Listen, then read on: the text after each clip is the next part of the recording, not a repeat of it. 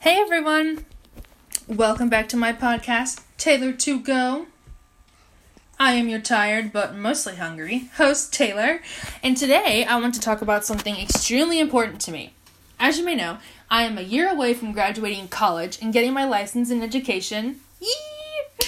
And as part of my journey, I'd like to talk about something important to me that was never discussed in my high school classroom controversial issues in the classroom. You know, we are living and have been living in extraordinary times. And I don't say that in an overly positive or negative way. It's the truth. And I'd like to think that we as educators and future educators would strive to discuss these extraordinary events and times with our students. And that doesn't really seem to be the case in a lot of schools.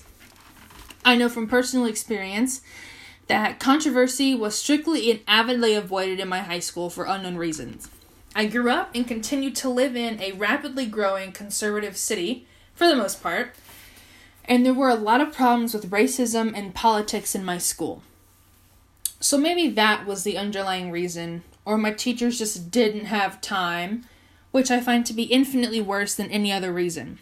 So let's talk about controversial issues today together, and let's find out how we can improve how we bring these up to our students.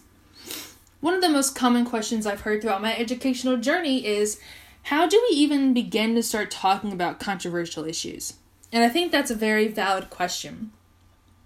Having open discussions in classrooms is always an obstacle, but how do we make it so the teacher and the students can openly talk about risky, sometimes uncomfortable issues and events? And more so, how do we encourage this? An article from Tolerance suggests that we first start out with smaller, less controversial issues. We want to ease our students into the pool of controversy, not throw them straight into the deep end. Tolerance says that if you're dead set on discussing hot button issues such as gay marriage, abortion, etc., then you need to train them, for lack of a better word, to be able to handle smaller issues first. And before I even get to my second point, I'd like to address something. You may be wondering, why even teach controversial issues? Allow me to answer that for you. An article by EdSurge gives a few distinct answers. One, we need controversial issues in the classroom because we need to teach students about diversity. Schools have historically kept diversity out of the classroom, and then when these, you know, high school seniors are thrust into the world that's full of diverse people, they don't know how to deal with it. And when I say diversity, I don't mean it in just the context of race, religion, etc. Uh, I also mean diversity of thought and ideas. Secondly, controversial issues can help students learn to politely disagree with each other. Bottom line is, not everyone is going to agree with everyone else. EdSurge says, quote, Students need to debate things they feel passionate about, even if those things are controversial. It is important that students have a safe space to test drive their ideas and learn to see disagreement as an opportunity to learn, not as invalidation. End quote.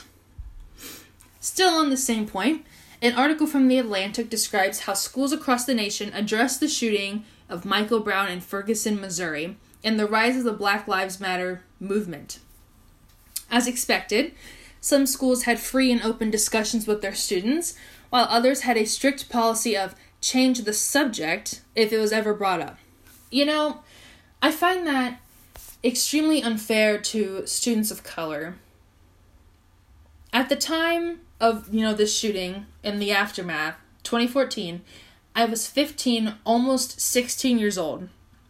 And none of my high school teachers sat, you know, our classes down and talked about it. And to me, it felt like, and it certainly looked like, they didn't care. I was one of about a handful of black students at my high school, and I was becoming politically aware enough to know that something wasn't right about this. But why wasn't anyone talking about it? Didn't anyone care enough to know how I felt? I remember being very angry, and the more aware I became, the more I realized, you know, looking around at all my white peers wearing their MAGA hats, that you know, maybe nobody did care. One issue the Atlantic article brought up was the idea that teachers were afraid that they wouldn't be able to leave their own biases out of the conversation. Quote As the Ferguson examples illustrate, people simply do not trust teachers to engage students on controversial issues in a knowledgeable and sensitive manner. As a teacher, it is really not your job to persuade your students one way or another. Just give them the facts of the situation and leave them to draw their own conclusions. So, at the risk of standing on my soapbox for too long, let's look at an example of what controversial teaching looks like, shall we? There's a podcast out there called Teaching Impeachment and Controversial Issues by HMH Learning Moments, where it follows Jason Chang, who taught his high school students about the impeachment trial of President Donald Trump. Quote First thing, I go in the morning and they say, Oh, did you hear about the news? And I'm like, Yeah, I did. So actually, I went in with nothing planned. So it was a very organic conversation that started with the class that I actually moved away from what I had originally planned for the day. In terms of disagreement, there was not much disagreement when it came to it, but then I had to play the role on the disagreeing side. There might be, right now, some students who are not as comfortable sharing their views, so I have to play to that side to make sure that those students feel safe in the classroom, that they're not being judged by what their own views are. End quote. I think this was an excellent approach to controversial issues, especially when you have students who are just now starting to figure out who they are and where they are on the political spectrum. Yale has provided some simple ground rules for teaching controversial topics that I think are worthwhile. Granted, these were written for a college setting, but the same rules can still apply in a high school as well. Like I said, these rules are simple, but they are effective. I'll only read a few of these so I don't bore you to death.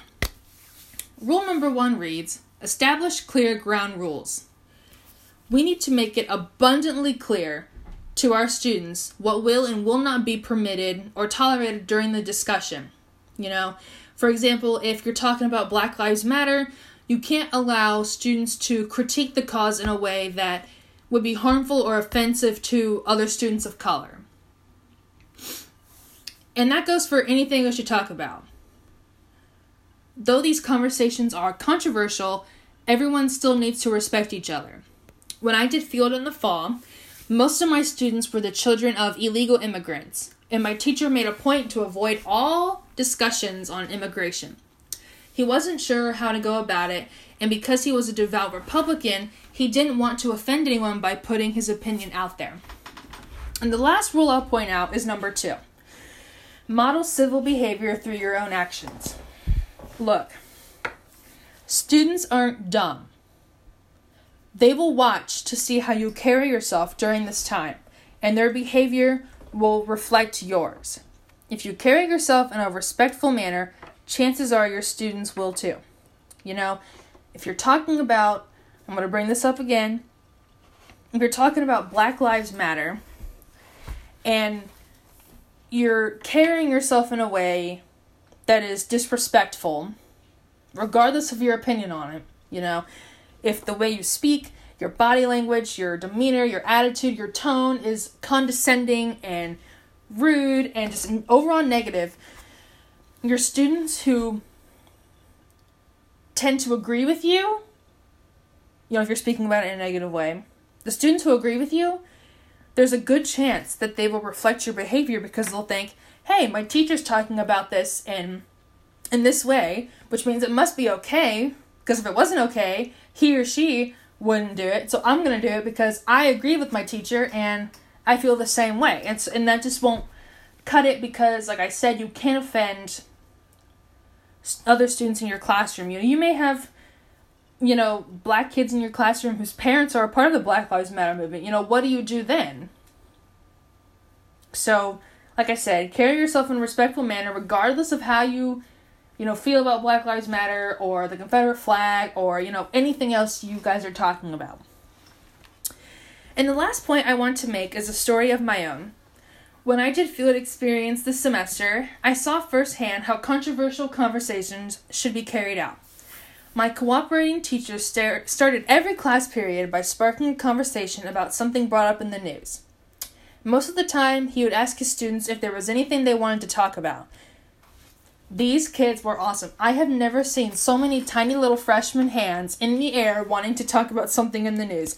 I I know for sure in high school I was I did not care about the news. I was like, I what what's the news?